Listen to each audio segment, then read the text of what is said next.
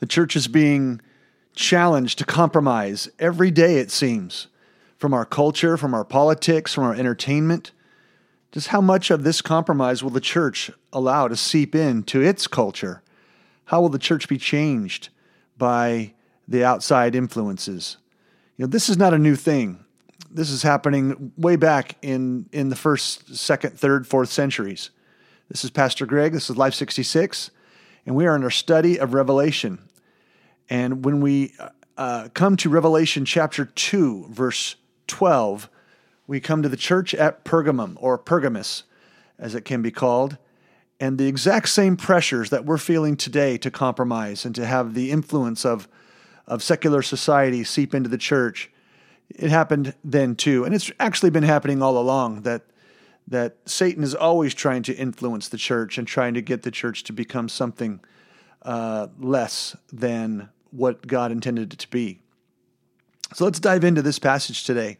Before we do, let's do, do a quick review. This is the third of seven churches that we've uh, that we will look at. The first was Ephesus, and remember the names of the of the churches tend to have meanings that are associated with what's going on in the church and in the letter to that church.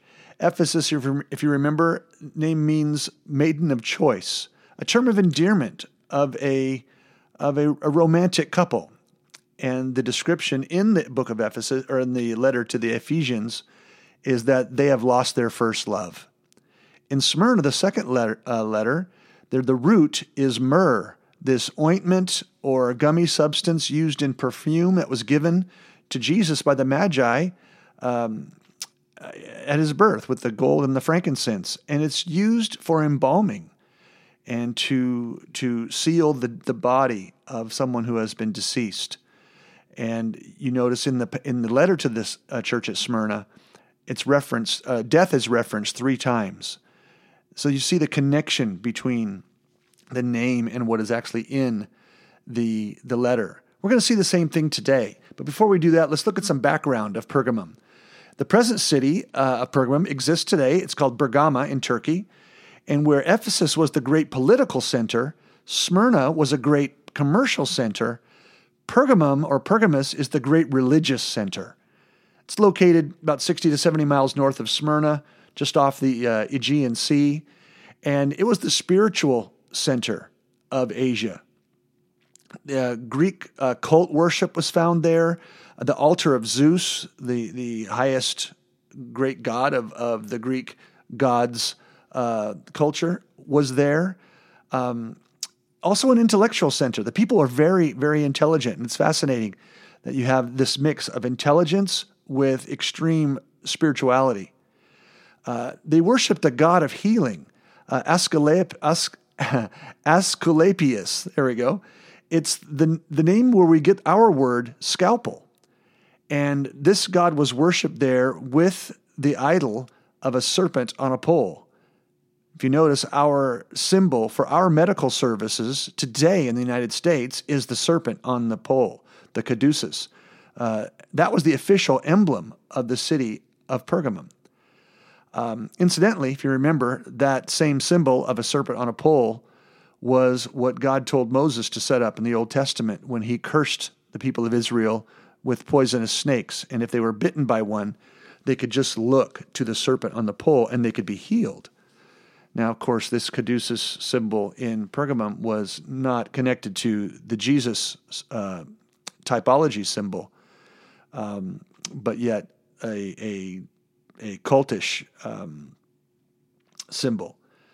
The persecution of Christians was great in this area, but the persecution of Christians caused tremendous growth of the church. That always happens. Whenever the church gets persecuted, they really must uh, live their lives in the way uh, that is true to God, and they we um, flourish in those times. The word Pergamum is uh, a compound word. P- per, the prefix, means perverted or mixed or objectionable. Gami is marriage, like you find in bigamy or monogamy. So you put the word together, Pergamum or Pergamus, it's mixed marriage the church has been infiltrated by worldly practices after this great persecution of the last 300 years under Roman rule. And we're going to learn today that what the devil can't take by force, he'll take by deceit. And I think you can find that very familiar today. That oftentimes a, a Christian or a church or, or even our faith in general won't bow down with direct conflict, but the slow frog in the kettle deception is what can finally turn a person or a church over time. The uh, Babylon is referenced here. The uh, actually, let me read the passage. I haven't read the letter yet. Before we start to describe it, let me read it to you. To the angel of the church in Pergamum, write: These are the words of him who has the sharp, double-edged sword. I know where you live, where Satan has his throne. Yet you remain true to my name. You did not renounce your faith in me, even in the days of Antipas, my faithful witness, who was put to death in your city where Satan lives. Nevertheless, I have a few things against you. You have people there who hold to the teaching of Balaam, who taught Balak to entice the Israelites to sin by eating food sacrificed to idols and by committing sexual immorality. Likewise, you have you also have those who hold to the teaching of the Nicolaitans. Repent, therefore Otherwise, I will soon come to you and will fight against them with the sword of my mouth. He who has an ear, let him hear what the Spirit says to the churches. To him who overcomes, I will give some of the hidden manna. I will also give him a white stone with a new name written on it, known only to him who receives it. Well, now let's look to some of this background. Uh, Babylon is is central to to this passage, and I'll begin to explain that as we go along. Uh, to understand this, we have to understand the roots of Babylon and and the connection of this church and the next one of Thyatira, its connection also to Babylon. Uh, you're going to see this reference throughout um, the book of the Revelation, reference to Babylon, especially in chapters 17 and 18. Well, let's look back. We, we first see uh, a, a, character named Nimrod uh, back in Genesis. Uh, there's a little bit about him in Genesis chapter 10, verse 8, uh, 8 to 10. He's the first dictator, the first world dictator, our history tells us. And he is the founder, Nimrod, of the city of Babylon. The symbol of the serpent, that is the emblem of Pergamus, associated mythologically with the character of Zeus. Nimrod has a wife named Semiramis, and they have a son named Tammuz. Tammuz is associated with the sun god.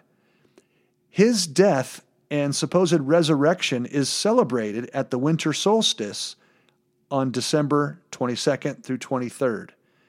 And as the days get longer, he is said to have resurrected.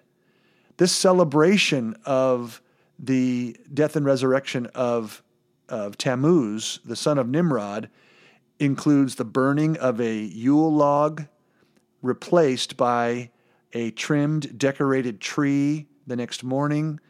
Uh, the people share affection under a mistletoe. Does that sound f- familiar? Those are our symbols for our, our Christmas season, and it's celebrated there in the December time. How do we get the celebration of Christ's death in December? Jesus was most likely born not in December, but in late summer or early fall. For, for no one would, would travel during the winter. Shepherds would not be out at night in the winter. The, the, the uh, region of Judea is impassable in the winter. No um, leader in his right mind would call a census in that time. Well, what's happening is Babylonian mythology and Christianity are getting mixed. Remember, what Satan can't get by frontal assault, he'll get by slow deception over time. Yule log, Christmas tree, mistletoe, all trace their origins back to Babylon. Not only that, but the names of our days of our week, the names of our months, uh, our calendar, 12 month calendar, 60 minutes in an hour, 60 seconds in a, in a minute, all come from a Babylonian root. Fascinating. In the, in the letter, it says, I know where you are, where the seat of Satan or the throne of Satan is. Cyrus and the Persians conquer Babylon. When they conquered the, the, the center of Babylon, uh, or excuse me, the center of Babylonian influence shifts to Pergamus. Satan's throne is a very real description of the invisible principalities and powers of this Babylonian paganism. Well, the Persians get conquered by the Greeks, and later the Greeks get conquered by the Romans. The center of pagan influence then shifts to Rome. And under Rome, you get these 10 emperors uh, until 13, thir- 313 that we mentioned last week when we talked about the letter to Smyrna. So if you haven't uh, listened to that podcast yet, go back and listen to that one, and you'll learn more about these 10 emperors. Well, Constantine, the, the, uh, the ruler in the Turkish region, in 312, he's coming against his rivals, the Romans, this superpower empire. And Constantine resorts to praying as he's going to do battle against the Romans because his father had prayed and won many victories. So he prays, and as he prays, it is said that he has a vision of a shining cross in the sky with the inscription on it that says, In this sign thou shalt conquer. And so he goes out in boldness, and Constantine and his nation, they defeat the Roman Empire.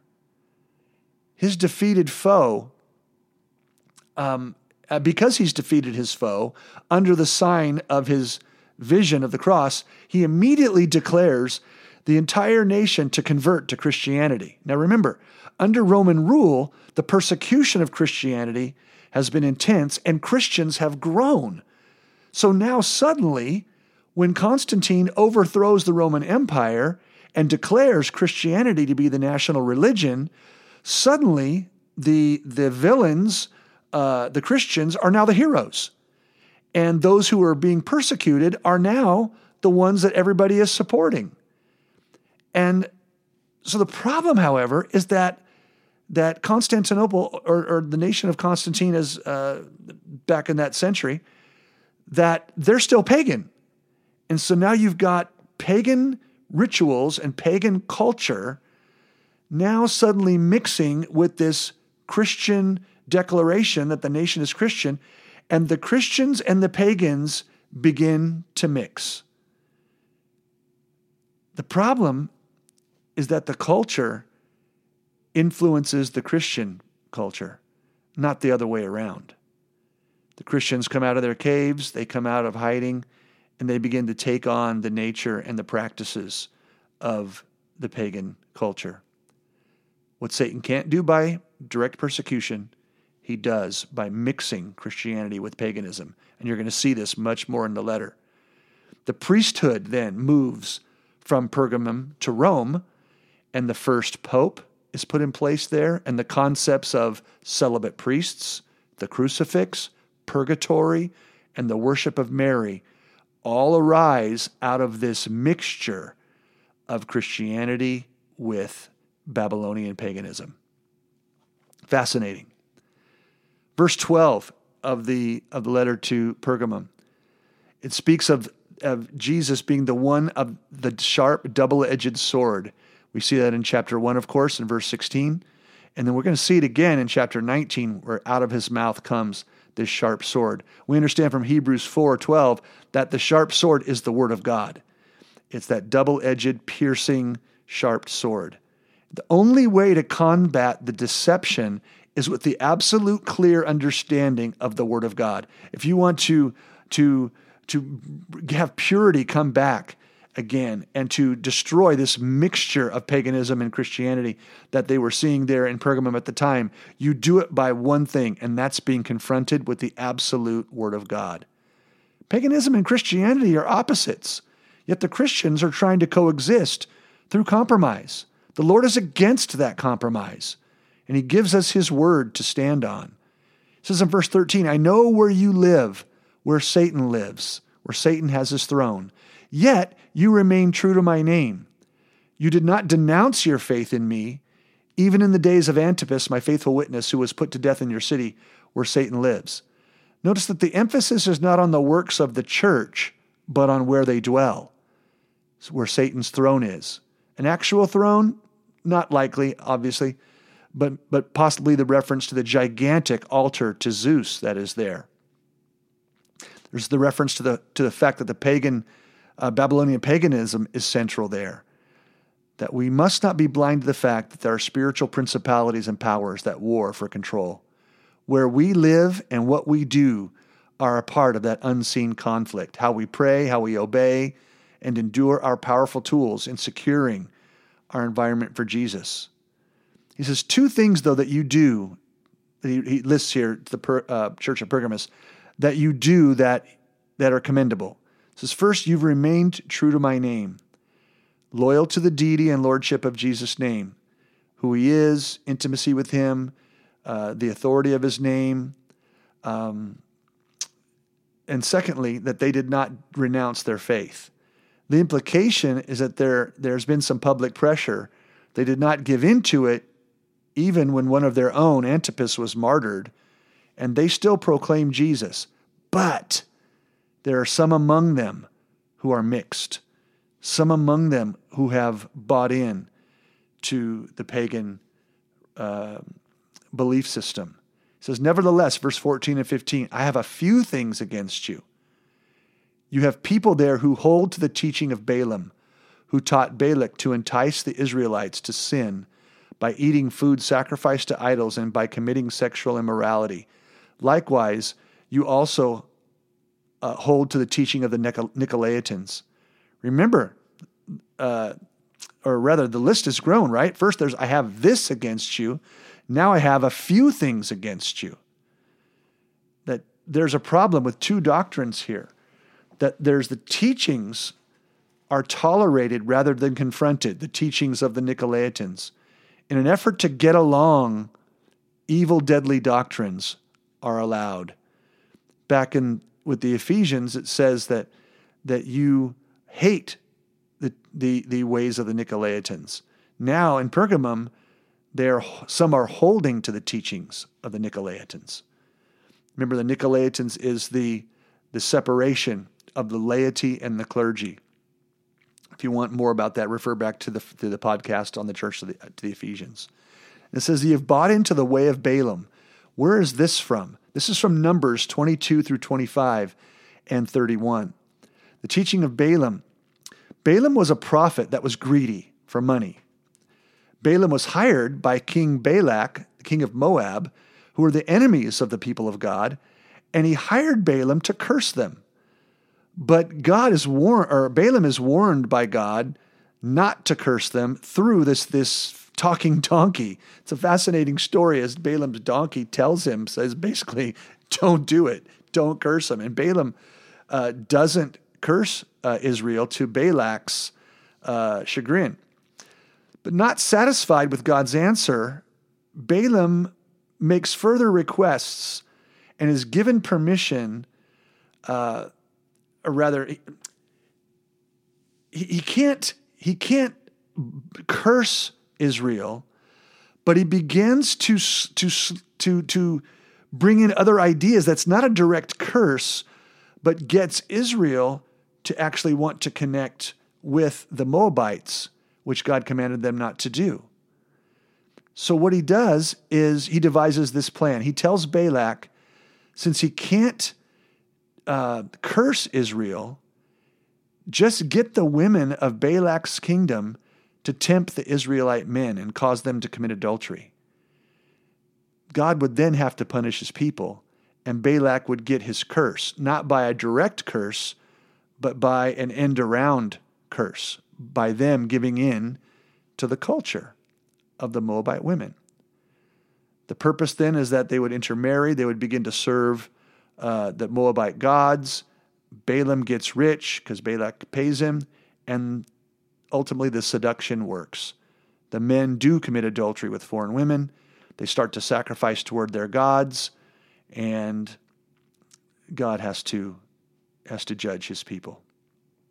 However, Balaam didn't count on God's grace for his people, and he ultimately pours out his, his blessing on the nation.